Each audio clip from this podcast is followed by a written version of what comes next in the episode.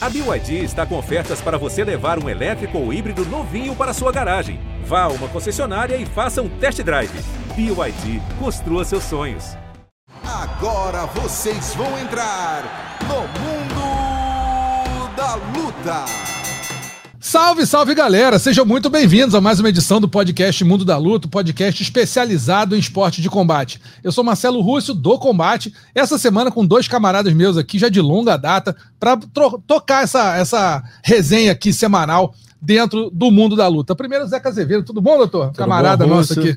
O prazer estar sempre aqui contigo. Hoje tem papo bom, convidado melhor ainda. Papo bom, convidados melhores ainda. Zeca, produtor do Esporte da Globo, também aqui do canal Combate, do combate.com. E a nossa camarada de muito mais tempo, ó, não gostava dela não, mas hoje eu sou camaradaço dela. Tudo bom, Anaísa? Como é que você está?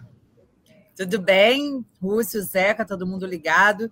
Muitas emoções nessa última semana. Estamos aqui para falar um pouquinho delas e também das emoções que vêm pela frente com essa nossa disputa de título do Robson Conceição no final de semana. Também tem isso. Então vamos chamar logo aqui o nosso primeiro convidado, Maria. Pode colocar ele aí no ar. Ninguém menos do que Esquiva Falcão, número é um do mundo boxe.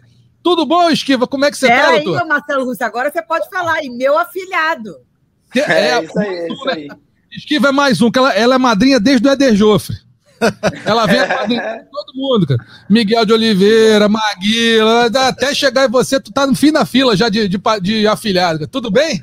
Verdade. Tudo bem, Russo, Zé, é, Ana, obrigado aí pela oportunidade. E comentar um pouco também sobre no mundo da luta, comentar dos atletas brasileiros, né? Estamos aqui para trocar um papo divertido e mostrar para a galera aí que o boxe está num patamar diferente. O boxe brasileiro hoje está num patamar muito diferente, talvez como nunca tem estado. Campeões olímpicos, disputa de cinturão mundial, primeiro, primeira prateleira ali do, do esporte no mundo. Ô, Esquiva, começar perguntando para você o que todo mundo quer saber. Vai rolar ou não vai, Esquiva, a disputa de cinturão entre você e o Gennady Golovkin, o GGG, ainda esse ano? Russo, eu estou muito ansioso, né? Eu quero muito que essa luta aconteça esse ano. Estou preparado pela minha oportunidade pelo cinturão. É, o, o GGG acabou de lutar com o Canelo, perdeu e ele não aposentou. Todo mundo achou que ele ia aposentar, já tem 40 anos e agora ele tem a. Ele tem um cinturão da IBF, que eu sou o primeiro colocado, e ele é obrigado a defender o cinturão comigo. Então eu tô esperando ele dar uma descansada, porque uhum. pegar o velhinho cansado não é muito bom, não. Quero pegar ele 100% preparado. É, a minha equipe já vai entrar em contato, meu manager, Top Young vai entrar em contato com a IBF já para negociar essa luta e, pra, e, se Deus quiser, acontecer esse ano ainda. Opa, então esse ano ainda podemos ter Esquiva Falcão contra Gennady Golovkin pelo cinturão mundial, Anaísa. E aí, já tá nervosa? Pô, já tô nervosa desde que eles migraram profissional, todos eles, nessa expectativa, né, nesse aguardo. E enquanto a gente está aguardando, né, Esquiva, sua luta sair, já né, teve toda a confusão com o Murato, mas a gente tem agora a luta do Robson, sexta-feira, né? Então, acho que a gente já pode começar a entrar nesse assunto, Rússio? Pode, a hora que você quiser. Então, eles têm a disputa né, do Robson Conceição, disputou com o mexicano, com o Valdez, é uma luta muito controversa, quer dizer, controversa para dizer o mínimo, né? Eu, eu até agora não conheço uma pessoa que não fossem os juízes daquela noite que deram a luta realmente para o Valdez. Robson Verdade. fez mais uma luta depois e volta agora a disputar com o Shakur. Como é que fica a cabeça do lutador que vai nessa montanha russa toda, que foi mais ou menos a situação que aconteceu com o Robson? Cara, o Robson, quando tô com, com o Oscar Valdez, claro, ganhou, ganhou ali bem claro, né? É, só que o Oscar Valdez era o favorito, né? Lutando nos Estados Unidos, ah, o juiz todo ali apoiando o Oscar Valdez. Mas, para nós que somos brasileiros e para quem estava assistindo a luta, viu que o Robson tinha ganhado aquela luta. Uhum. Até porque a WBC, o conselho, deu é, colocou o Robson ali em, em, terceiro, em quarto ranking. Não, porque viu que estava errado aquele, entendeu? Falou, não, ele vai lutar, ele defendeu o cinturão, perdendo, ganhando, é a vez do Robson, que vai acontecer agora a vez do Shakur, né? E eu acredito que, que o Robson, acho que naquele momento, deu mais energia para ele, porque já treinando, e para tentar uma vitória pelo cinturão. Então, Esquiva, eu queria te perguntar, é, a gente estava falando com o mestre Luiz Dória, que está lá com o Robson, e ele falou que nessa luta com, do, do Robson com o Shakur, talvez a principal dificuldade seja o fato de o americano ser canhoto, porque é uma dificuldade até encontrar é, gente para treinar junto, sparring. né? Sparring. Sim, sim. Então ele acha que isso talvez é o maior é, dificultador aí de, dessa luta.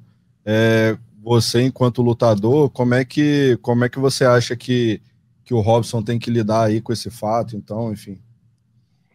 Cara, eu vou ser bastante claro aqui, né? Como eu falo, falo a verdade. E é minha opinião. Não como, não como é, assim, brasileiro, mas sim como é, fã da nobre arte. Tá? O Robson é um grande atleta, um cara que tem muito, muito, muito, é, muita garra, muita determinação. Quando quer, ele treina forte. O Robson é focado naquilo. O Chacu, ele é um cara muito técnico. Se não for um dos melhores atletas técnicos da atualidade, né? E sabe manter a distância muito bem. E é canhoto. Lutar canhoto é muito difícil. E quando o canhoto é técnico, fica mais difícil ainda. Né? Porque o cara sabe buscar é, golpes de onde não tem, se movimentar muito bem. E o Robson, eu não sei como está o treinamento do Robson, acompanho ele nas, nas redes sociais, vejo que ele está treinando muito forte, mas eu não vi ele ainda fazer sparring é, com canhoto para saber como ele está. Eu acredito que essa luta é um é o Chacu técnico versus Robson é, com pus força ali, força, né? Então é técnica contra força. Né? E eu acho que é uma luta muito difícil para o Robson, tá? Vou deixar bem claro aqui. Muito, muito difícil, tá?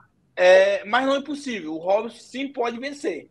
Mas eu, eu acredito que vai ser uma luta dura demais o Robson, até porque o americano está lutando na cidade dele com os fãs ali a Top Rank não erra, não erra em escolher adversário, tá?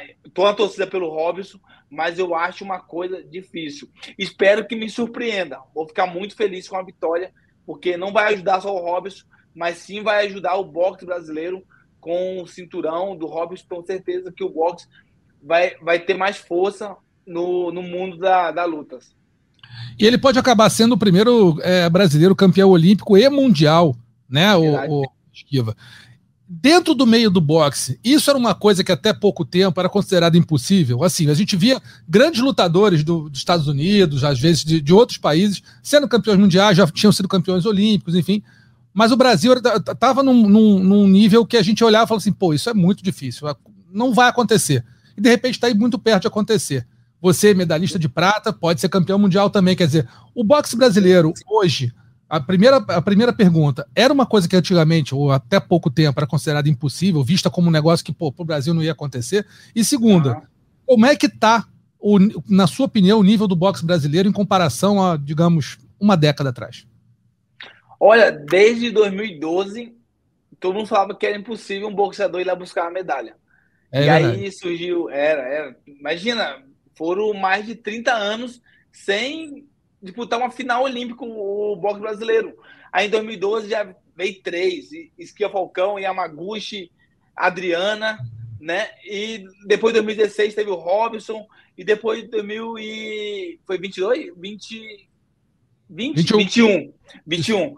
2021 já veio mais uma safra de atletas bons. E no profissional agora tem eu, tem o Robson, tem o Patrick Teixeira, tem o Yamaguchi Falcão que estamos lutando aí por um lugar, por um cinturão, né? Só medalhista olímpico, né? Com o sonho de conquistar um cinturão, quebrar esse tabu aí que brasileiro não consegue conquistar medalha e o medalhista não consegue disputar um cinturão do mundo. Eu tô aí em número do mundo, o Robson está aí disputando o cinturão agora sexta-feira. Então eu acredito que isso pode abrir outras portas, pode abrir outros universos assim para boxeadores que sonham em chegar. É, assim como chegou o medalhista olímpico, como o Esquiva Falcão e a Yamaguchi Adriana abriram as portas e, e, já passaram um monte de medalhista, o Robson pode ser o primeiro a conquistar é, um cinturão e assim abrir a porta para o mundo, para outros boxeadores virem também, entendeu? Esquiva, falando mais um pouco da parte técnica, né, do combate entre o Robson e o Shakur. Acho que o, o Shakur gosta de colocar um ritmo mais cadenciado, como você falou, é um cara que joga mais ali na distância. Sim. Gosta de fazer uma, uma firula também, de dar uma provocada. Por, seu, por outro lado, né, o Robson ele é um garoto que tem a parte mental muito forte, é muito experimentado, Sim. né? Foi campeão olímpico em 2016, mas já tinha ido a duas edições de Olimpíadas. Isso dá uma cancha, né? A mais ali para a pessoa não desconcentrar tanto, talvez na hora desse show montado, que é um show montado para o Shakur, né? Na cidade dele, é, ele tem todos os requisitos, né? Campeão olímpico, já vinha Sim. desde a época, eu acho que como olímpico, sendo trabalhado como o novo garoto sensação do boxe americano. Mas, tecnicamente, qual é a boa para o Robson Conceição, até sabendo que deixar nas mãos dos juízes pode complicar Muito ainda mais o, o riscado. É. é, como o Chacu vai estar lutando em casa, não é muito bom deixar na mão do juiz, não. O Robson é, vai lutar com um adversário difícil, tá? E, e é, é, igual eu falei aqui, o Robson tem muita vontade. Ele é um cara que, que tem muito gás, muito preparo físico. Então, ele, eu, na minha opinião, ele deve aproveitar né, é, esse momento de gás dele um round ele deve trabalhar, é começando, estudando, mas trabalhando sempre andando para frente. E a partir, eu acho que a vitória do Robert pode, pode fazer ele esperar o Chacu entrar. Entendeu? Ele tenta pegar o Chacu no contra-golpe. Porque todos os boxeadores querem ir para cima do Chacu. Quer ir para cima, quer encurtar a distância. Aí o Chacu consegue trabalhar golpes retos, saindo para trás, né?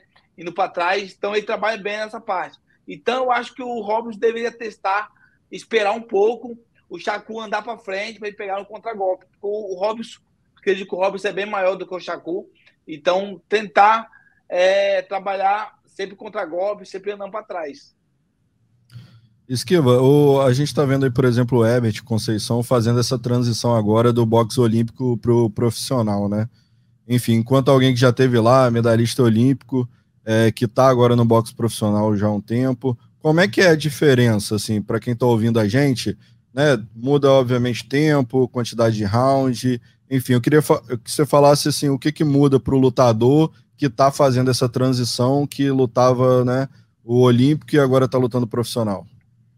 Então, eu sempre, eu sempre fico comentando que o boxe olímpico e o boxe profissional são dois esportes diferentes, tá? Porque as regras são diferentes, o estilo de lutar é diferente, né? A quantidade de rounds também é diferente. É, para quem está começando agora, saiu igual eu saí do boxe olímpico, fui pro, pro, pro profissional. O Epson Conceição também está fazendo esse, esse processo, tá? É completamente diferente. A primeira luta você pode adequar certinho ali, porque são quatro, seis rounds, dá para aguentar. Mas logo depois, quando vira oito, dez, doze rounds, começa a complicar, fica mais difícil, porque é mais tempo de luta, você vai ter que administrar o tempo de luta ali. Cada round é, tem que ser bem calculado, tem que ser bem administrado para você não cansar no início, é, cansar no início e no final vai estar tá morto. Então você tem que administrar o seu preparo físico para ir até o último round ali bem e atirando um golpe, porque o seu adversário vai estar tá bem preparado, ele vai estar tá ali é, resistente para poder dar é o melhor. Então você tem que estar tá bem preparado né, é, fisicamente, é, psicologicamente, para poder dar o seu melhor em cima do ringue, para você sair, trabalhar golpes na linha de cintura, onde o boxe, o boxe olímpico não trabalha muito, que é golpe na linha de cintura, e, na, e pouco na curta distância. O, o, o é um cara que, que boxeia muito para trás, né, sai boxear para trás, assim ele foi campeão olímpico, com aquele cruzado lindo, saindo, né, então ele prefere é, eu aconselho trabalhar um pouco mais de, de é, ser um pouco mais agressivo, né? Mas sempre esperto e trabalhando também tempo tempo, round por round, para no final ter um resultado positivo.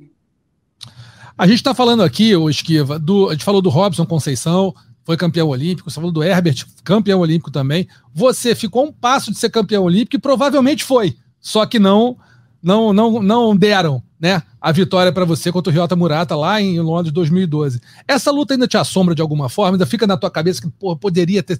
A, a, cor da medalha podia ter sido diferente. Isso te, te incomoda até hoje ou são águas passadas e tá olhando para frente?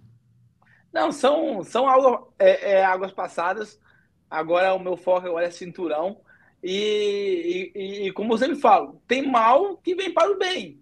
Né? Aquela medalha roubada, né? que foi ouro, um, um ouro, um, é uma prata que vale ouro. Para mim foi muito bom, porque em qualquer lugar do mundo onde eu vou, a galera, ah, você é aquele lutador que te roubaram na final, que você é, é, você foi campeão, mas não te deram. Então, para mim foi muito bom. Eu fiquei mais conhecido pela, pela, pela história. Lembro do, do, do corredor da maratona, o, acho que o nome dele Vanderlei é Cordeiro de Lima. Vanderlei, Vanderlei, desculpa. Vanderlei. Né? Ele ficou mais conhecido pelo drama todo da corrida do que, do que pela medalha dele. Foi parecido comigo. Aonde eu vou, a galera, a galera comenta, fala que eu ganhei a luta. Então, isso é muito legal, entendeu? Então, aquela revanche toda que o japonês, que já, já são água passada, já, já não me importa mais. Agora não importa é ser campeão do mundo. E se no futuro, se ele estiver lutando, se eu também, se acontecer uma luta pelo cinturão ali, ou eu campeão, ou ele campeão, seria legal uma revanche no bloco final. Mas hoje não é meu desejo, não. Hoje meu desejo é ser campeão do mundo e ganhar muito dinheiro, tá? Aí. E deixar minha família, deixar minha família bem, né? Vir pro Brasil descansar. Acho que esse é, é, é isso que eu quero para mim. Nessa questão, né, Esquiva, é, a sua Olimpíada foi a última da pontuação do sistema antigo. O que, que você prefere, o sistema antigo ou o sistema novo? Que é igual ao sistema de pontuação então, do sistema profissional? Eu sou pô, contra. O antigo ferraram ele, pô. eu, sou, eu sou contra o é, da retirada do capacete. Tá? É, não, só, só um minutinho, rapidinho, só para arredondar, né? Porque está tendo essa discussão novamente, né? De que também o sistema de, de, de pontuação de 10-9 não seria o formato ideal, só que ninguém consegue saber qual é. Qual para vocês, que então? Seria um formato que seria justo para não, não depender do como aconteceu com o Ebert, né? Que era um milagre, o milagre uhum. caiu, ainda bem caiu para a gente.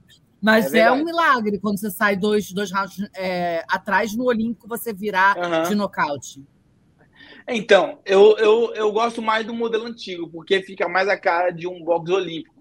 Entendeu? É, produtor de cabeça, a pontuação ali contando round por round, um, um a um, dois a um, três, entendeu?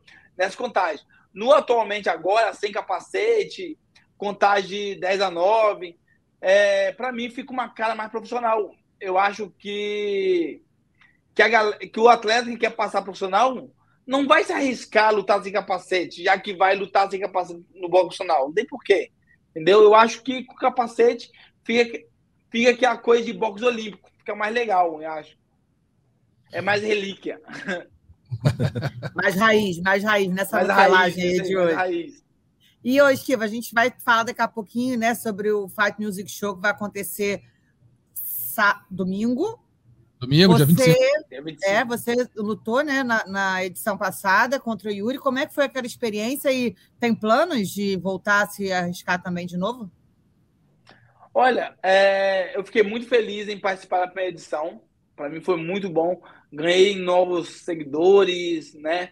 É, conheci pessoas maravilhosas no evento. Tá? Para mim foi muito bom.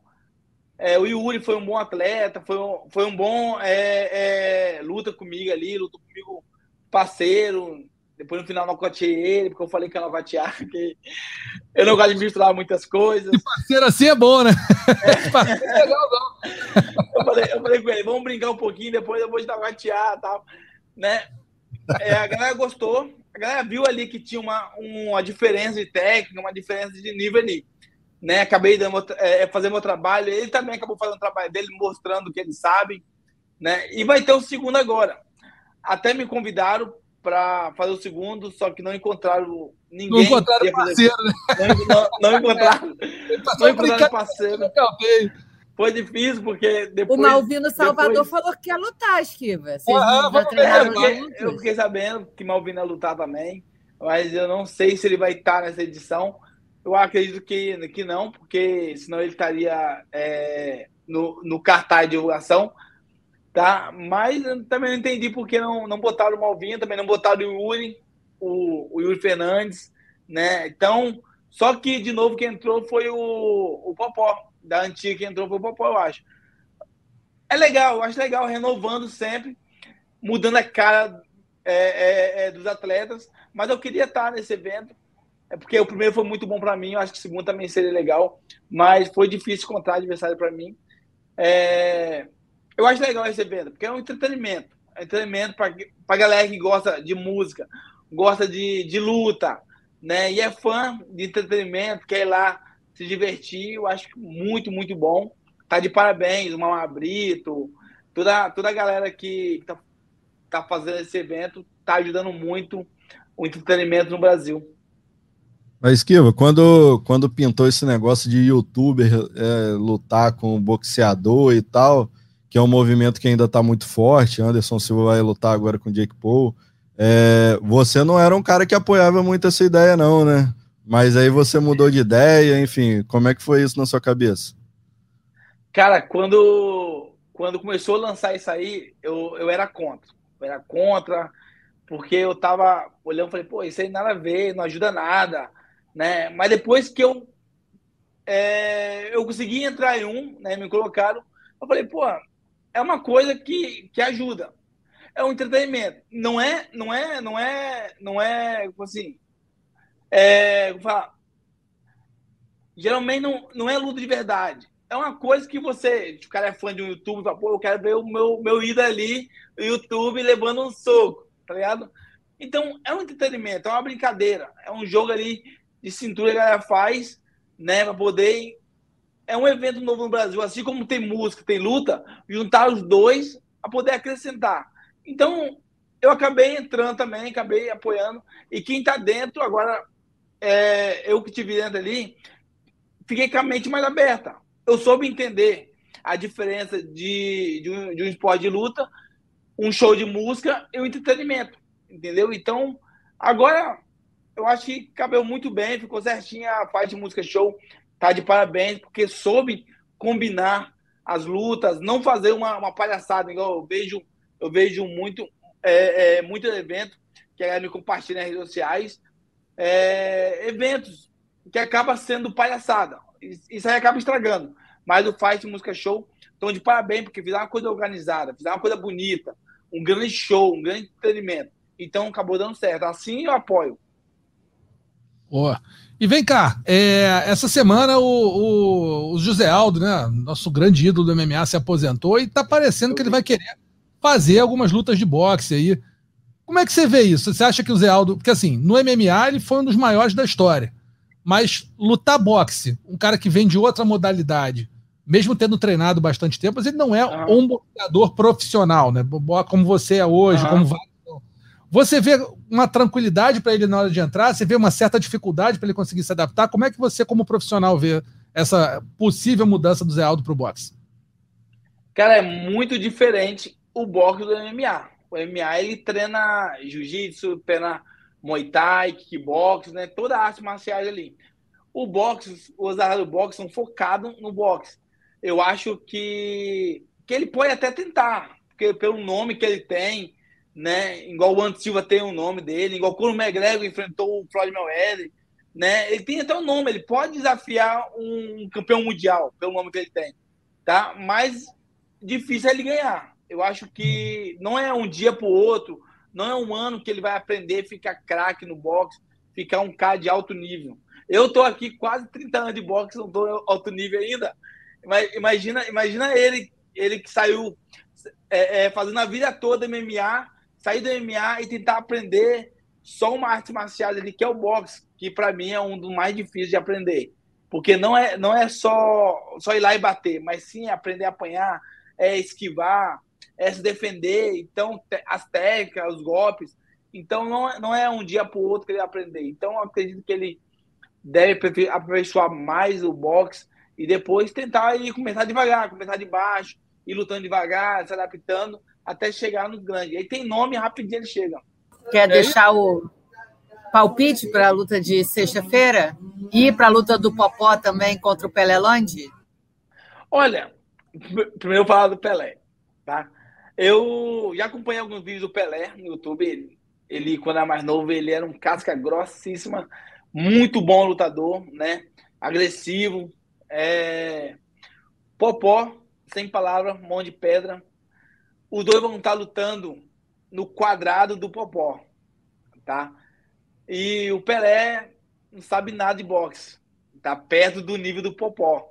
Popó é um mestre, tá? Eu acredito. E o Popó, penso que não, ele tá em atividade, tá treinando, fez aqui a lutinha com o, Indo, com, com o Whindersson, né? Então ele tá em atividade, tá treinando de pai. O Pelé, eu não sei se o Pelé continua treinando, não acompanho, mas eu acredito que o Popó não conteia o Pelé antes do, do quinto assalto. Você acha que vai, por... ser, vai ser. Olhando para a luta do Whindersson do Pelé, você acha que nessa, pelo Pelé ser lutador, o Popó vai. Você acha que ele segurou vai. a mão ali no primeiro? Com... Então, com o Popó, o ele deu uma segurada. Com, com o Whindersson, ele deu uma segurada na mão. Ele não. Ele às vezes botou uma mão dura embaixo, mas na parte da cabeça ele deu uma segurada.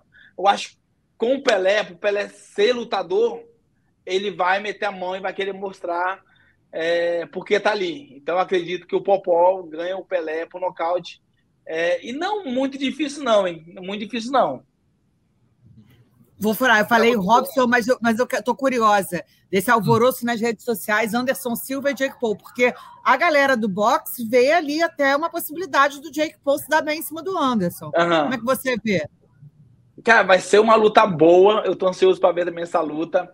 É, o Jack Paul é um cara bom, tá treinando boxe, ele, ele tá se preparando. Ele, ele não tá fazendo boxe porque gosta do boxe, não. Ele tá mesmo seguindo o caminho de boxeador, né? É, e tá mostrando trabalho, tá ganhando por nocaute o adversário dele.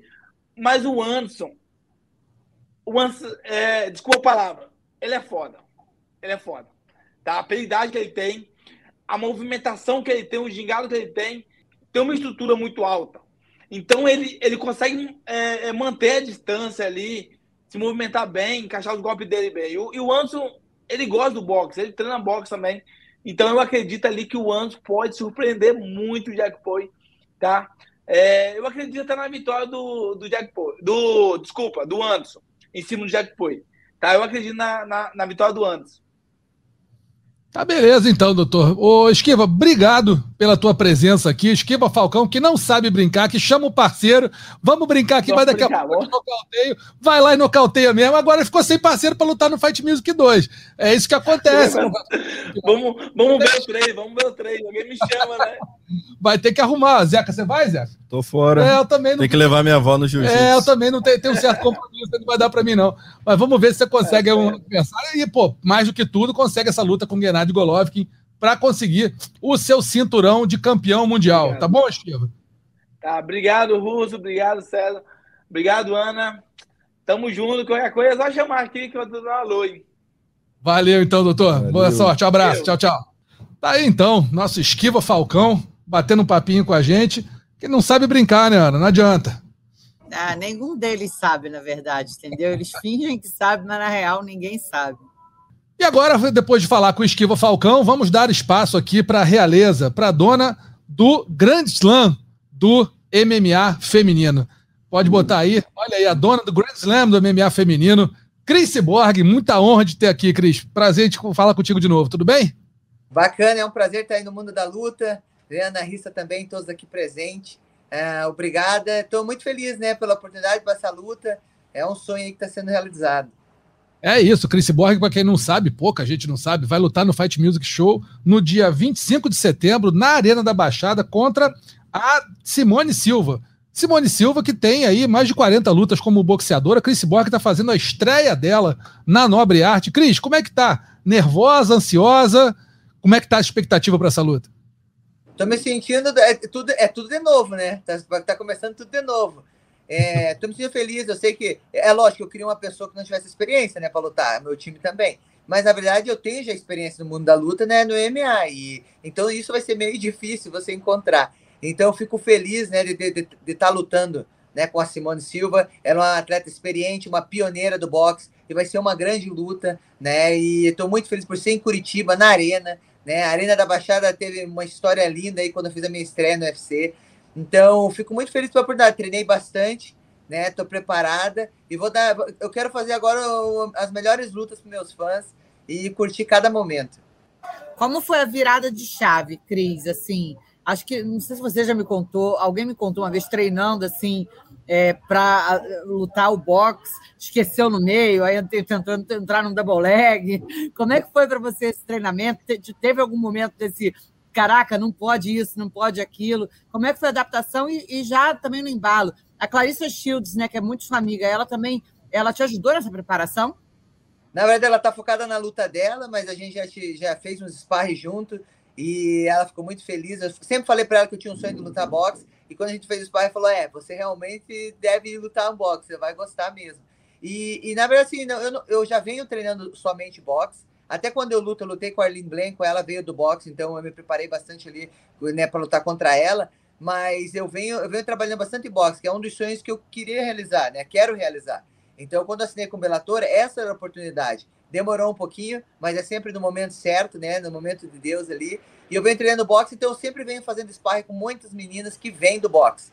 Então, eu sempre, sempre eu gosto de, de, de, de, de ajudar, não só as meninas do MMA, mas as meninas do boxing também. Então, eu já meio que acostumei a fazer sparring com elas, né? E às vezes, até o dia que eu treinei com a Clarissa, ela, a gente fez o boxe, tudo, eu tentei ensinar ela um pouco de jiu-jitsu. Ela, não, não, jiu-jitsu não é pra mim, eu tô de boa. E daí depois ela foi pro mundo do MMA. Achei muito bacana e ela tá bem lutando e estou muito feliz com isso. Cris, é, eu queria entender um pouquinho é, essa coisa do, do, do boxe na tua vida, porque a gente vê é, muitos lutadores hoje fazendo essa migração, né? O, o, o boxe ganhou um, voltou a ganhar um espaço muito grande, né? Enfim, chamado da nobre arte. É, em que momento o boxe ganhou essa importância na sua vida a ponto de você sonhar em ter essa luta? Você já, enfim, já tinha uma, uma experiência maior no MMA? Isso era, isso é do início da sua carreira, começando? O que que, da onde que vem esse desejo do boxe? Então, na verdade, como tu não sabe, eu venho do handebol. E quando o, o, faixa preta lá, o Jorginho, que era me viu jogando handebol, ele me chamou para, ele falou, eu acho que você tem tudo a ver com luta. E ele me levou numa academia de boxe que eu treinava com o professor Snoop. O nome dele é o Snoop. Ele também veio do boxe e eu treinava com ele. E, e na verdade, meu apelido com ele era Sonja. Até hoje ele fala comigo, ele me chama de Sonja. Aí quando eu comecei a treinar com ele, eu falei para ele, eu gostaria de fazer uma luta para ver como é que é. Ele olhou para mim e falou: "Cris, eu não consigo ajudar você nisso, mas mas eu conheço uma equipe que pode te ajudar para você fazer luta". E aí foi que ele me levou e falou para mim na Chutebox. Aí foi que eu conheci o Rafael Cordeiro, conheci o Rudimar, treinei com o Osmarzinho Dias e eu fui para o mundo do MMA. Mas eu comecei dentro de uma academia de boxe. Então, mas ele falou que não poderia me ajudar. Eu achei tão bacana disso que até convidei ele para minha luta, porque é é, ele viu que não podia me ajudar. Ele falou: Não, Cris, tem um lugar que vai te levar para frente, né? Que vai te levar para outro lugar. Então, isso era um sonho que estava dentro de mim. Eu, eu já disputei é, luta olímpica sozinha, já fiz Muay Thai sozinha, já competi no Jiu-Jitsu já competi no grappling, né, sem kimono, e faltava o boxe, né, e faltava. Então era isso que eu queria fazer. Não, não tô indo pelo dinheiro, né, porque o MMA feminino paga muito melhor que, que no boxe. Você pode até ver a, a Clarissa Shields foi pro MMA, um dos motivos, né, mas foi é uma realização de um sonho. Nesse momento agora, é uma realização do sonho que eu quero completar na minha carreira. Se isso for abrir as portas para outras lutas, né, estarei pre preparada, treinando que todo mundo quer falar meu nome agora, né? Tá, tá, tá. Mas é bom, é bom isso. É sempre muito bom.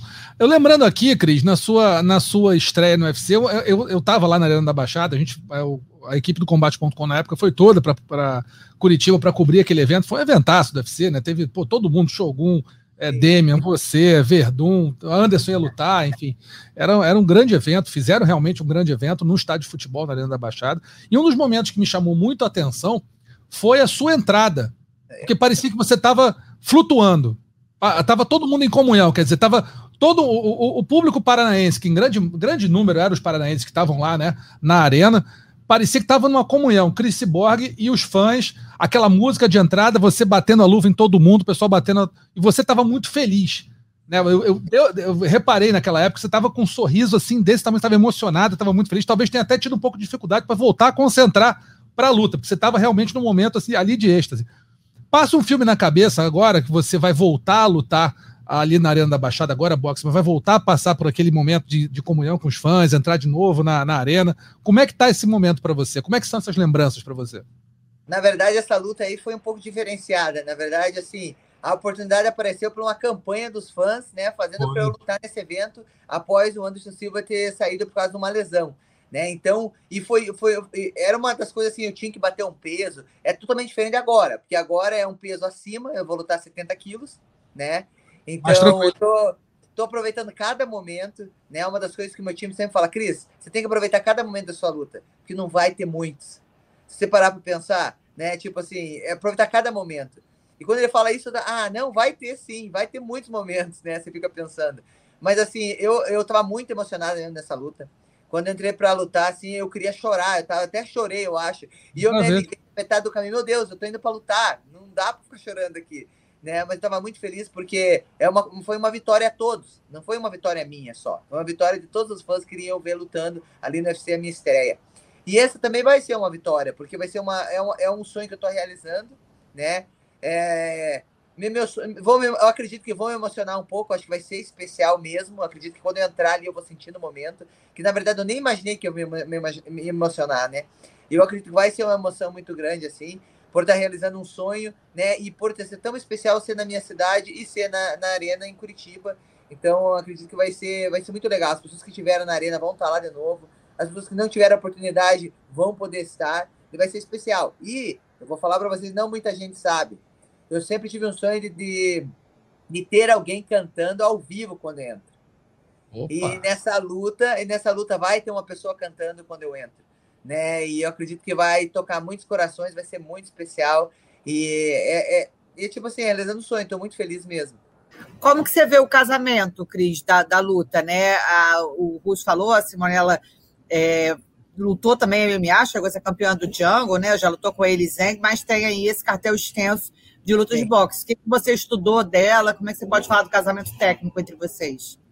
Ah, com certeza você não pode entrar na luta de boxe com o boxe que você tem no MMA, você é diferente, né? Por ser também dois minutos, é round de oito rounds e dois minutos. Normalmente eu me preparo para cinco rounds e cinco minutos né? Então é totalmente diferente a velocidade. Essa luta eu trabalhei muito tiros, a gente fez muito trabalho de tiro de 200 metros, trabalho de 110 metros, a gente trabalhou muito é, batendo saco. Só que é legal, é meio repetitivo, né? Porque eu fiquei treinando todo dia quase a mesma coisa. Diferente que o MMA, que você treina o quê? De manhã jiu-jitsu, à tarde, sei, é tudo diferente. Então foi uma adaptação diferente para mim, assim. E... Mas eu tava fazendo feliz, né? Tinha uma hora que tava cansado, fazia bastante sparring, né? Foi bastante tiro. A gente tra eu trabalhei natação também, né? Trabalhei várias coisas porque eu não tinha já outras. Eu me senti também, eu me senti assim, dá, o treino deu esse treino. Eu me senti assim, tá, mas eu precisava fazer mais outra coisa. Então eu me adaptei natação, porque a gente luta MMA treina o dia inteiro. Tipo, o dia inteiro. A gente treina de manhã, aí tem descansado, aí tem preparação física no meio da tarde, talvez, aí tem um treino à noite. Então eu me senti assim, até a galera falou, não, Cris, descansa, você tem que descansar. E e corrida também, que é bem importante, né, para o boxe. Eu sempre gostei de correr. E, mas é, foi velocidade, eu acredito, trabalhar nos dois minutos, né? E eu acho que é bem importante. Não vai ter você quer dar para descansar, ou abraçar para descansar, né? Ou você tem que estar tá batendo, tem que estar tá esquivando, tem que estar tá se mexendo. Então é bastante coisa ali que a gente tem que trabalhar. E vamos ver, vamos ver como vai ser. Cris, agora assim, é, deixando um pouquinho o boxe esse sonho agora que você vai realizar, mas tem uma carreira de, é a carreira de MMA aí pela frente, né? Para tocar também, né? Sim. Enfim, é, o seu contrato com o Bellator acabou, né? Você já cumpriu. Como é que está a sua situação? Você está negociando com o Bellator? Chegaram outras propostas? Como está a sua situação no MMA? Então, na verdade, meu contrato acabou, mas o Bellator ele tem a, ele, ele pode ser o primeiro, né, fazer a minha oferta e daí eu passo um processo, daí eu posso ver as outras ofertas, né, de outros eventos. É, mas eu, tô, eu sou muito feliz no Bellator, né? Sou feliz de trabalhar com o Scott Cook, sou o campeão deles, assim. Então, eu não, eu não vejo ali eu, eu saindo, eu não vejo, mas eu lógico que eu vou fazer algo que seja bom para o meu futuro, né? E, e eu e o Scott Cook trabalhamos juntos, a mesma coisa ele pensa. A gente pensa no meu futuro, qual vai ser o melhor para mim, assim, nesse sentido. Mas eu estou feliz na casa que eu estou, é, mas ainda não pensei ainda nisso, né? Vou após da minha luta, a gente vai sentar e vai conversar tudo certinho. E aí eu vou ver realmente as opções que eu vou ter e sentar e ver o que vai ser bom para mim. Eu vejo na minha carreira, completei agora, vai completar agora em maio, acho que completa 18 anos, né, que eu estou lutando. E eu quero completar 20 anos E aí deu. Aí eu vou pegar, né, pendurar minha. Pendura a cintura, pendurar a faixa. Não, pendura, pendura as luvas, que eu acredito que eu vou treinar ainda, fazer o meu jiu-jitsu ali, correr. E, mas então, isso que eu quero fazer as melhores lutas, né, para meus fãs, fazer super lutas, melhores lutas que eles queiram ver. Então, acredito que nesse momento é esse momento que eu estou vivendo.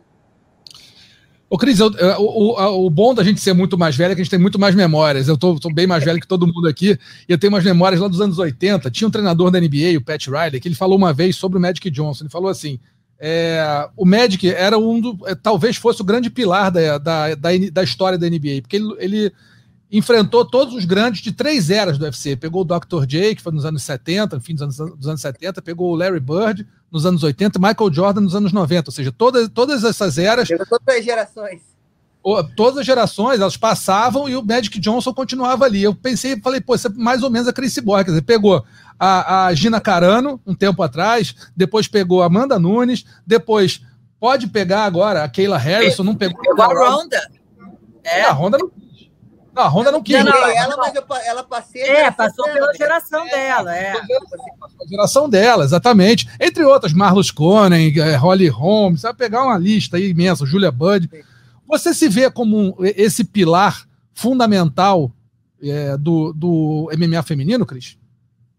Eu acredito que eu fico feliz de estar de, de, de tá podendo estar tá nesse momento no MMA, né? Porque quando eu comecei, não tinha muita luta, ninguém acreditava né? Você tinha um sonho ali, mas ninguém acreditava em você. Você, ah, você é lutadora, a pessoa olhava assim, meu, nem, né? E agora você fala, sou lutadora, as pessoas falavam, ah, eu quero uma foto e tal. É totalmente diferente o momento que eu tô vivendo. E eu fico muito feliz de estar momento, tendo essa oportunidade de estar vivendo esse momento. Né? Porque tem muitos atletas aí no passado, né? A Carmen Casca Grossa, tem outras atletas aí, a Índia, né? Não sei se a Karina tem várias meninas né, no começo, a Karina Dan, que no começo elas estavam ali, estavam tudo na caminhada junto. E agora elas não estão mais. E eu continuo na caminhada. Então eu estou vendo todo esse processo.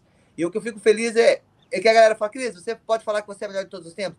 Na verdade, eu não gosto de falar de mim isso. Eu, se as pessoas acham isso, tudo bem. Mas eu acredito que eu vim para mudar o esporte para melhor, para abrir oportunidades para outras meninas lutarem. Né, o que eu passei sobre corte de peso, abrir categoria, né, as outras atletas não vão precisar, né, porque eu estava lutando não só por mim, mas para as outras futuras atletas que sejam campeãs aí, representam o Brasil, o mundo afora. Então, eu fico feliz nesse sentido, né? Que não foi somente eu. Não, se você é campeão do mundo, se você, eu acredito que você tem que mudar, né? Tentar mudar de alguma forma onde você está. E eu acredito que isso que eu consegui tentei conseguir fazer, é transformar o MMA para melhor. Ô, Cris, nesse hall das lutas, né? Você quer fazer lutas memoráveis, lutas inesquecíveis para os seus fãs, especialmente Sim. se você pudesse uma luta escolher assim, uma, qualquer pessoa no mundo. Tem alguma luta que você queira muito? Pode ser de qualquer coisa. Pode ser do jiu-jitsu ao grappling, qualquer coisa. Uma luta. Que perguntinha, hein, Ana? Se você me pegou, hein? Tem várias na lista aí. Uma Pode só... me desafiar, Cris, que aí eu, entendeu? ganho um dinheiro aí. Olha, eu acho que uma luta que seria interessante, que todo mundo teria esperado essa luta, seria com a Honda. Com a Honda. Acho que todo mundo espera essa luta. Eu sempre, não, eu sempre que ela sempre falou de mim, mas eu nunca, acho que ela nunca quis essa luta mesmo. Nunca ia acontecer, né? Agora participando do tempo você vai ficando mais velho, vai ficando mais experiente. Então você vê assim, não. Sabe quando a pessoa fala assim, ó, se você fizer essa lição aqui, você vai ganhar essa balinha. Mas aí você faz a lição, não ganha a balinha. Então, tipo assim, é, é nesse sentido. Então eles usavam a minha vontade, mas nunca ia chegar naquela vontade, né? Mas foi onde o esporte cresceu também. A nossa rivalidade ajudou o esporte crescer. Eu sei que ela já está em outro mundo, outra realidade, mas seria uma luta que todo mundo com certeza gostaria de ver. Né? Eu acho que esperariam essa luta. Cris, e a luta com a Keila Harrison? Sai ou não sai? PFL disse que ofereceu bolsa milionária, né? Você falou que, enfim, rede social não conta. É, como é que como é que tá essa história com a Keila? Vai acabar sendo mais uma ronda na sua vida que o pessoal vai provocar, provocar e depois correr? Não, ela tenta ser bem parecida com a Honda, né? Mas eu acredito que a Honda é bem melhor no, no, no judô do que ela, respeitando totalmente né, a medalha de ouro dela. Mas é, eu, eu vejo assim, na verdade, assim, eles falam muito pela internet, né? Colocam Twitter e tal, mas eu nunca sentei e conversei com o pessoal da PFL eu nunca fui num evento do PFL, né? E na última vez até a Keila falou que, é, que tinha assinado o contrato para lutar no Havaí comigo, Então, na verdade, ela nunca teve livre, porque ela não conseguiu, né? E, e é fazer essa luta ali no Havaí, no, no Bellator. É, eu, eu acredito que essa luta pode acontecer sim, na verdade, no futuro, não sei, né? É, mas eu acredito que eu não tenho nada que provar para ninguém, mas como eu falei para vocês, né? Esse finalzinho de carreira eu quero fazer minhas lutas, super lutas para meus fãs. E vamos ver se essa luta for interessante para mim e para meu futuro, né? Eu, com certeza vai ser uma grande luta e, e vamos ver. Eu não, eu não sei o que vai acontecer. Ô, Cris, falando um pouquinho agora de outro grande nome do MMA, né? Agora essa semana, o Zé Aldo se aposentou. Sim. E o que, que você pode falar desse cara? O que, que você é, pode dizer dessa, da carreira desse cara? Não, na verdade, assim, todo mundo pergunta, Cris, quem é um dos favoritos teu que você gosta muito de luta? José Aldo, eu acho que ele é o campeão do povo, né? Ele é o cara que superou várias coisas aí no mundo, desde o começo, né? É, desde o começo superou várias coisas. E ele, e, e, ele, ele foi bem na categoria dele e já mudou para 135 também, estava indo muito bem, né? Todo mundo ficou surpreso aí com a, com a aposentadoria dele, mas ele é um grande atleta humilde, gente boa, extrovertido, né? Totalmente família. É lindo ver a família dele, né? Dizer parabéns, né, pro Aldinho aí que chegou agora e ele aposentou e Deus deu um presente para ele aí, cuidando, né, um novo nenê para ele.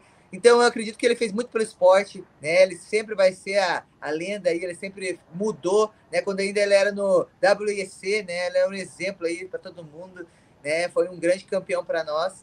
E vai continuar sendo. Acredito que todas as pessoas ali que começaram a lutar e estão começando vão saber quem o José Aldo foi. E é, para o esporte.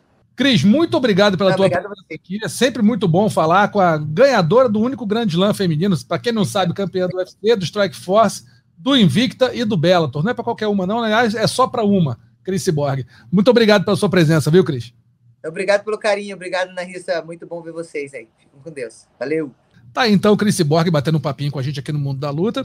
E agora vamos para o nosso terceiro e último assunto da semana, que é a despedida, como a gente eh, terminou aqui a entrevista com a Chris Borg, despedida do José Aldo, aposentadoria do José Aldo do MMA, seguramente um do, é, Zeca um dos cinco maiores lutadores da história Sem do Brasil na, na, no MMA, um cara que ganhou tudo, que foi é, fez no, nove defesas de cinturão, se você contar o UFC e WEC, né, foi o primeiro campeão peso pena do UFC, ficou quase 9, 10 anos aí invicto e construiu um grande legado, né, Ana? Um cara que, pô, você não, não tem como falar do Zé Aldo sem, sem falar na categoria dele como atleta e como pessoa também, né?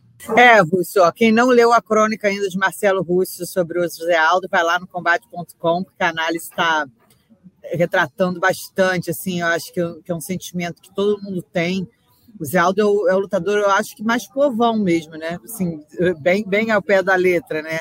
Que é isso, sempre me encantou muito essa simplicidade do Aldo, das coisas mais loucas, assim. Cara, eu tenho uma foto dele que eu, eu nesse, naquele momento que bate, né? Você vai rever as coisas quando eu vou à aposentadoria, tem uma foto dele, dele comendo um negócio assim é, no chão, logo pós-pesagem. Você vê assim, nem aí para todo mundo, naquele glamour de Las Vegas. O cara só queria lá. Essa foto com macarrão, é, o macarrão dele, sabe? É. Então, assim, pô, é um cara que sempre foi muito do povo. É, há pouco tempo, né? A gente falava, pô, Júnior, vai pegar o metrô? Eu vou no metrô, eu vou na arquibancada, eu vou não sei aonde. Então, assim, é, sempre foi muito, muito ligado às coisas mundanas. Eu acho que não afetou ele o, o, ter sido o filme do cinema, entende? Assim, óbvio que a vida dele mudou, óbvio que né, o padrão de vida mudou, algumas coisas que ele podia se permitir fazer fica mais complicado quando você se torna uma pessoa pública, uma pessoa pública muito conhecida, mas eu acho que ele sempre foi um, um cara muito do povo, acessível, e aí pelas inúmeras coisas que você relatou na crônica, né? Seja por ser tão humano, pulando em euforia na comemoração no meio da torcida, seja no choro de alívio depois de vencer é, o Jeremy Stevens, seja no choro real, de chorar que nem uma criança, né, em algumas derrotas muito doídas e muito sofridas dele. Então, acho que ele, mais do que tudo, né, além de ter sido nos números um campeão que o Brasil tem muito orgulho, eu acho que ele foi sempre muito humano, humano mesmo, certo? Como você falou, o campeão mais humano que a gente tinha. As emoções muito à flor da pele, muito identificável, né, para o povo brasileiro. Você lembrou da história, que para mim eu sempre uso essa história, que é a da história mais linda, né? Que é o, o garoto que vem de Manaus, fala para a mãe que vai ver o mar, né? E manda para a mãe as conchinhas e a água salgada do mar para provar que venceu. Né? Então, ele venceu muito mais do que isso. Então, acho que a representatividade do Zé Aldo para o povo brasileiro é muito importante. Acho que isso é um dos grandes legados que ele deixa no MMA. É verdade. E quem deu essa notícia foram Rafael Marinho, Zeca Azevedo está aqui com a gente. Eles deram essa notícia em primeira mão, conseguiram descobrir essa decisão da aposentadoria do Zé Aldo logo no dia que aconteceu. Queria saber de você, Zeca, como é que foi essa apuração e como é que foi para você essa a notícia da aposentadoria do Aldo? É, é, a aposentadoria do Aldo era um tema que, desde a derrota dele para o Merab de Vachiville, é, já estava na pauta, né? Enfim, até o Merab tinha dito que o próprio Aldo tinha falado para ele que iria se aposentar ali no final da luta. Enfim, então era um assunto que estava na tava quicando, né, a possibilidade. E o próprio Aldo e o próprio Dedé também nunca trataram isso de uma forma misteriosa. Não, a possibilidade existe. Talvez eu não saiba essa semana, mas semana que vem a gente já tenha definido. Então, eu e o Rafael, a gente já tinha conversado com o Dedé na Nova União há duas semanas. Ele falou que ia ter essa conversa ainda com o Aldo, entender se, se era o melhor caminho, e que ele, o próprio Dedé, é, inclusive desde a luta com Frank Edgar, o Dedé diz isso, acho que é a segunda luta, é, ele fala pro, pro Aldo parar a preocupação do Dedé sempre foi a saúde do Aldo, enquanto um cara que já estava realizado profissionalmente e realizado financeiramente. Ele, desde, desde aquela luta, ele já tinha sido campeão dominante por anos, invicto numa uma década, e já tinha um, já tinha um, um lado financeiro é, seguro para a família dele.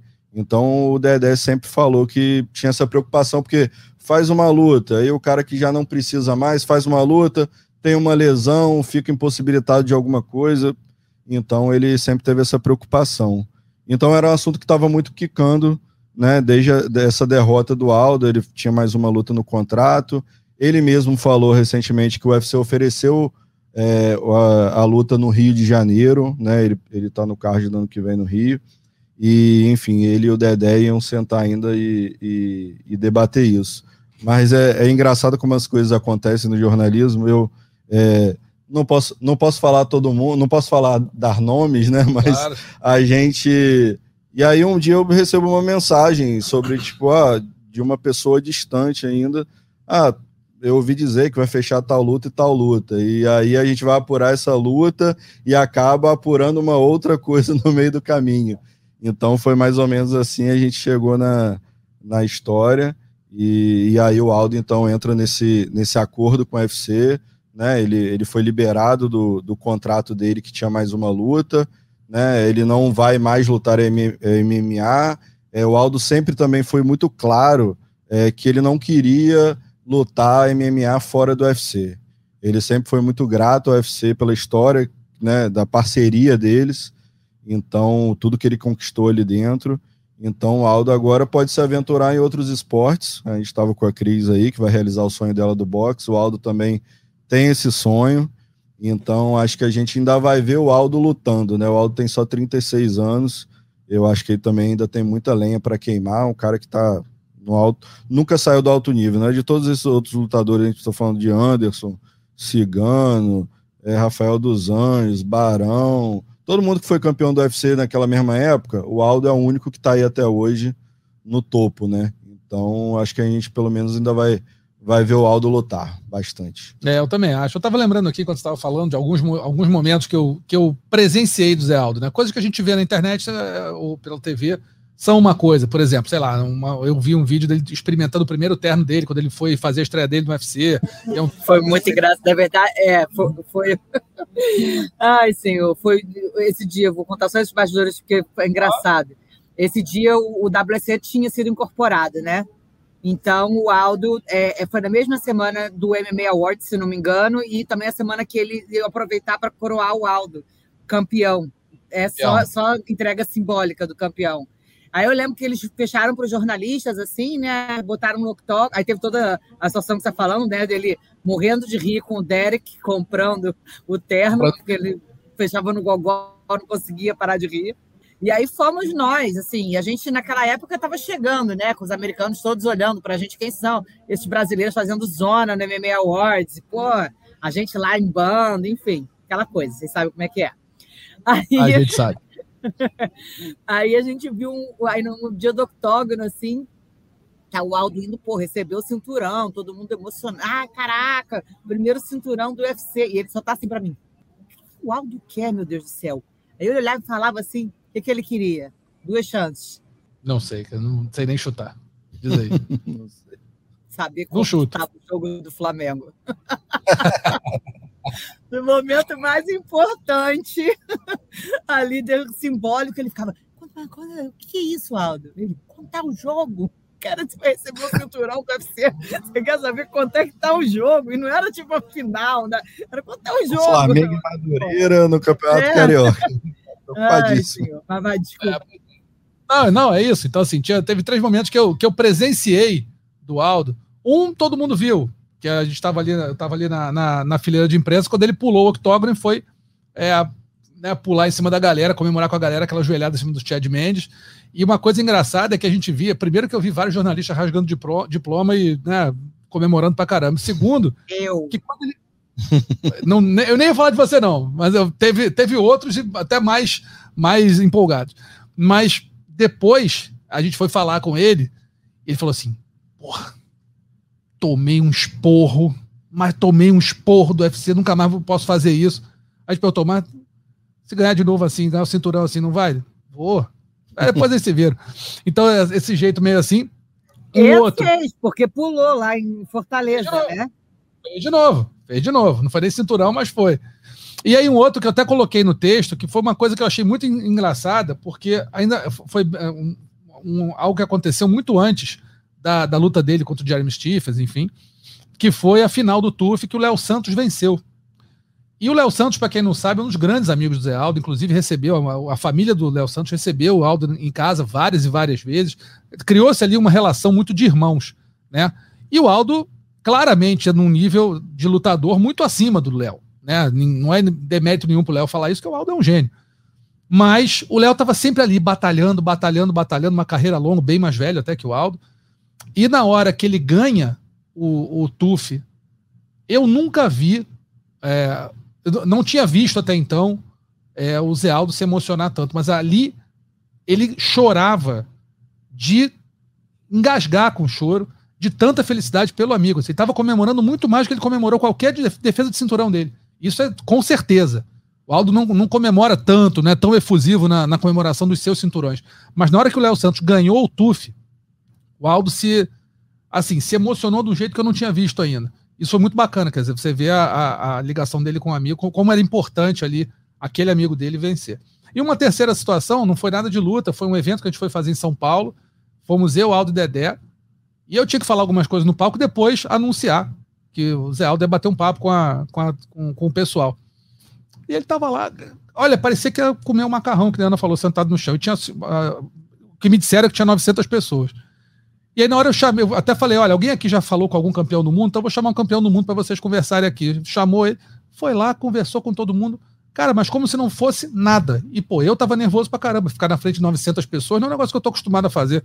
Ele tava, até para mais. Mas bater papo não era. Pô, conversou com todo mundo, bateu papo, elegeu a luta da vida dele, não sei o que, voltou na maior simplicidade do mundo. E aí, quando saiu, ele falou: pô, isso aqui foi legal, não sei o quê, mas eu ainda quero lutar com o com ben Henderson para ganhar aquele cinturão de peso leve que o UFC não tá me dando. E o negócio da cabeça dele era isso. Era o peso leve. Então foram, foram coisinhas que, que, que eu pude vivenciar ali com, pessoalmente, vendo, vendo o Zé Aldo se comportar, né? E eh, diversas situações. E ele é um cara realmente diferenciado nisso, de ser muito espontâneo, de ser muito humano. Teve uma vez um jogo do Flamengo também, que eu fui cobrir, foi um Flamengo e Cruzeiro, que ele tava num camarote e. Deve ser a foto que eu botei dele da, com a Joana, era isso, sua foto. É isso, então foi isso, exatamente, que a Joana tava lá, pequenininha ainda, filhinha dele, tá bem pequenininha, um Flamengo Cruzeiro, que o Cruzeiro era muito favorito, o Flamengo tá numa draga desgraçada, o Flamengo acho que ganhou de 3 a 0 do Cruzeiro, um negócio desse. Eu não. O cara pulava muito mais qualquer torcedor, largou a menina, coitada, a menina ficou ali, ele pulando que nem um alucinado, correndo. Cara, hoje em dia ela tá pior que ele já. Imagino, imagino, imagino. Então é isso, é, um- é um cara humano, né? É um, é, um, é um- Quando eu escrevi ali que é o campeão mais humano do UFC, não é que ele seja o lutador mais humano do UFC, que você tem muitos. Vai falar do Massaranduba, falar de vários outros, são realmente, cara, o Glover, caras muito humanos, mas o campeão mais humano do UFC, acho que demonstrou ao longo da carreira e que esse lado humano dele tá é, em paralelo, ele tá correndo junto com o lado genial de lutador. Eu acho que, pra mim, não tem muita dúvida. Nos caras que eu mais gostei de ver lutar, ao lado do Vanderlei Silva. Então tá aí o- a homenagem ao Zé Aldo, essa aposentadoria dele. É, que faça bom uso aí dos seus próximos 50 ou mais anos de vida para curtir filho, curtir neto, curtir o que ele construiu na vida. E a gente dá os parabéns aí pro campeão do povo, José Aldo Júnior, que terminou a carreira com 39 lutas, 31 vitórias, 8 derrotas, 17 por nocaute. Cara, pô, fez chover. Lá no, no WEC, né, Zeca? Assim, aquele princípio da carreira dele no WEC, acho que não teve. Talvez só o Vanderlei Silva, em termos de selvageria, assim, de ser um lutador que ah, arrasava todo mundo. É, eu, eu vi uma entrevista do Aldo é, essa semana, do, acho que era no Connect Cash, outro podcast, Uhum. e que ele diz que ele lutava no EC ainda era a bolsa era mil, mil, depois passou dois, dois, era você vê que era um cenário totalmente diferente, Totalmente. né? E ele achava que aquilo já era o ponto alto da vida dele. Mas o, a questão é que naquela época é, é, ele vai virando um outro lutador, né? Sim. Ele, ele era muito mais agressivo e ia pro nocaute, e ele vai se moldando e, como todo campeão, né? Enfim, vai virando um lutador cerebral, né? Então, mas aquela época, né, a vitória contra o Faber, contra o Cub Swanson. Nossa, então, assim, tem os highlights do, do Aldo no EC são, são impressionantes. Ele disse que queria fazer uma luta com alguém e aí, o, aí o, o- e de última hora, ele falou: o Dedé, não, pode botar ele pra lutar e tal. O pessoal foi no YouTube, catou um highlight dele lá, não sabia quem era o Aldo, vinha do Brasil, tinha, enfim, começando. Falou, pô, não, obrigado, valeu. com esse rapaz aí, Não, não dá. muito afim, não. Então, assim, você vê como era o, o Aldo, né? E É eu isso. acho muito interessante, só para terminar, que alguém, é, acho que foi até o Ariel Helwani, né, que falou isso nas redes sociais, e eu- e eu- é é interessante olhar por esse ponto de vista, né? Muita gente fala da derrota para o Conor, né, do nocaute avassalador, 13 segundos e tal, mas é saber como é que o Aldo também usou isso na carreira, né? Sendo uma das maiores injustiças, na minha opinião, né, de não ter tido a revanche imediata. Acho que você não tem nenhum outro campeão que, que tenha acontecido tão dominante que tenha acontecido a mesma coisa, né? A Amanda teve revanche imediata, enfim, se a gente for contar quem é que teve, vários tiveram. E ele conseguia, né? Durante anos, o desejo dele era lutar lá de cima, né? Toda a rivalidade com o Pet, ele descer, se reinventar na de baixo, mais velho, ou seja, é o improvável do improvável, chegar a uma disputa de título e agora faz, né? é, sentido parar, talvez para na cabeça dele esse novo tiro tenha aca- acabado ali, né, com a derrota do Mirab, que as coisas realmente iam ficar muito difíceis para conseguir dar um novo tiro. E ele sempre teve esse desejo, né? Ele já chegou a se aposentar uma vez, eu não lembro qual ano, mas Foi. teve aquele ano que ele, que ele queria fazer alguma coisa que eu não lembro. Logo foi um pouco Ah, o tempo, Dedé 2016. Depois de toda luta ele quer aposentar. Já tinha um tempo que toda luta Não, fazia na mas água. uma, uma, uma em que realmente ele foi para a Califórnia ficar treinando boxe um tempo. Eu lembro Isso. que ele Aí ficou um depois acho tempo. que pintou não- a luta com. Era com o Edgar, e depois foi o Holloway de última hora. O Edgar ia lutar com o Holloway, não É. era isso? Ele entrou Pode de ser. última hora e, Pode falou, ser sim. e vinha da derrota com o Holloway. Mas esse sonho do boxe dele, eu acho que assim é mu- muito factível até para em curto tempo, tá? De voltar realmente a lutar boxe, né? Já está conversando com algumas organizações, parece. Tá treinando direto com a galera da Marinha, que também foi uma coisa que eu acho que também deu um- uma mudança de chave dele para motivar mais ele até ainda. Porque é isso, né, gente? Precisa ter um desejo, talvez. O treino é, a, a luta é mais fácil, né? O treino, a perda de peso, isso é o mais difícil para um lutador é, do, do alto nível como esse. Então, eu acredito que esse sonho do boxe aí seja bem factível e até num espaço curto de tempo, quando primeiro precisa legalmente definir tudo, né? Assinar lá certinho com o UFC, nananã, e já partir para outros rumos aí. Mas ve- vejo o José Aldo em breve lutando de onças maiores. Vamos torcer para que tudo dê certo para o nosso campeão do povo e obrigado, como eu escrevi lá no fim, obrigado pelas lembranças, campeões. São muitas e muito bacanas. Vamos rapidinho para os destaques da semana aqui, nocaute, finalização e vergonha da semana. Nocaute temos três candidatos. Adam Vigil sobre, Mana, sobre Manatu Alemer, um cruzado de direita no LFA 142. Marcilei Alves sobre o Carlos Soares, uma cotovelada no Jungle Fight número 111. E a Bruna Brasil sobre Marnik Man, o chute alto no Container Series na semana 8 de 2022. Só lembrando que todos os nocautes finalizações estão lá no, na nota do podcast no combate.com. Você pode olhar lá e concordar ou discordar da gente, ver os vídeos e concordar ou discordar da nossa eleição aqui. Vai lá, Zeca, primeiro, nocaute. Bruna Brasil, nocaute que garantiu a entrada pro, pro UFC. Enfim, segundo dano, um dos nocautes mais bonitos aí do, do MMA feminino. Então, para mim, certo, Bruna Brasil. Unanimidade? Unanimidade, Ana? Unanimidade. Unanimidade. Bruna Brasil aí, chute alto no Contender Series, é realmente um chute alto muito bonito. É aquele walkout, né? Chutou e já virou as costas, saiu, que sabia que a adversária estava ali finalizada. Finalização da semana, temos mais três candidatos. Gillian Robertson, em cima da Maria, Maria Agapova, mata-leão no UFC Sandegen versus Yadong. Zack Fry sobre o Alex Gil, Alex Gil, português, um triângulo voador no UK Fighting Championship número 20 ou Saihan Uzbiev em cima do Zurab Bunahaev, uma chave de braço com as pernas no ACA Young Eagles número 29. Vou começar contigo, Anaísa. Cara, eu vou na Dylan Robertson, não pela plasticidade, que eu acho que até os outros dois foram mais bonitos, mas pelo foco. Meu Deus do céu, ela entrou determinada a finalizar. Então ela não estava nem aí, tomou cotovelo de tudo quanto foi lado, joelho de tudo quanto foi lado. E o primeiro round entrou nesse foco, o segundo round já marcou no foco. Parecia que assim, é isso ou é isso. Então, pelo foco e determinação da Dylan Robertson, eu fico com uma finalização dela. Zeca. Vou na chave de braço dos Biev, é, mas eu acho também. E a, e a, cena, completando o que a Ana falou, além disso, a cena da. da Agapova. Agapova sendo finalizada, né? Chamou muita atenção, ela ficou. Enfim, ficou mal. saiu do, é. do ar, mas ah, a minha. Espumou até. Exato. Então, a minha, mas meu voto é para os Biev na chave de braço com as pernas. É, então empatou tudo porque eu votei no Zack Fry, o, o, triângulo voador no UK Fighting Championship, muito bem executado, muito rápido e muito preciso. O, o, o inglês Zack Fry em cima do português Alex Gil. finalização, então tivemos três na semana. E a vergonha da semana foi o nosso Askar Mozarov. É, chegou a ser conhecido como Conor McGregor, ucraniano. Foi nocauteado no primeiro round da sua luta de estreia contra o Alonso Manifield. Depois descobriram que ele, ele alterou legalmente o nome dele e acabou omitindo várias derrotas que ele tinha no cartel com o nome antigo, no Sherdog, e depois de ser demitido, se aposentou e foi pego no doping. Ou seja, se teve alguma coisa que ele não fez, me digam. Sei lá, assassinou criança, do resto ele fez tudo. O cara foi, pô, nocauteado no primeiro round. Assim, Conor McGregor ucraniano. Bom, hum. Hum.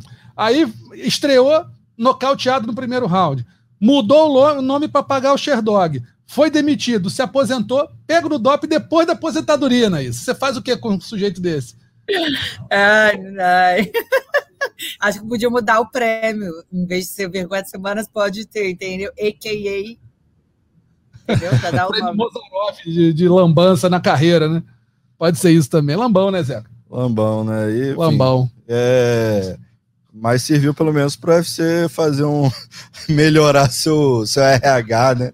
E nossa senhora também chegou lá no UFC. Me, pô, pode pedir uma, uma, sinfonia no Fantástico, não uma música não, pede logo uma ópera. Senhores, a gente vai ficando por aqui, agradecendo muito a presença de Anaíssa e Zeca Azevedo. Senhores, obrigadíssimo, viu? Honra é minha, obrigado. Ana. Até a próxima, galera. Vamos torcer pro Robson aí na sexta-feira, hein? Sexta-feira, Robson Conceição disputando o cinturão mundial contra Shakur Stevenson. Stevenson. É isso. Super pena. Combate transmite? Combate transmite, né? A partir das 8h50, pré e 9 horas começa o evento. É isso. Luta principal, Robson Conceição. No sábado. Na sexta-feira. Na sexta-feira, então. Sexta-feira agora, o nosso Robson 23. Conceição podendo ser o primeiro brasileiro campeão olímpico e campeão mundial de boxe.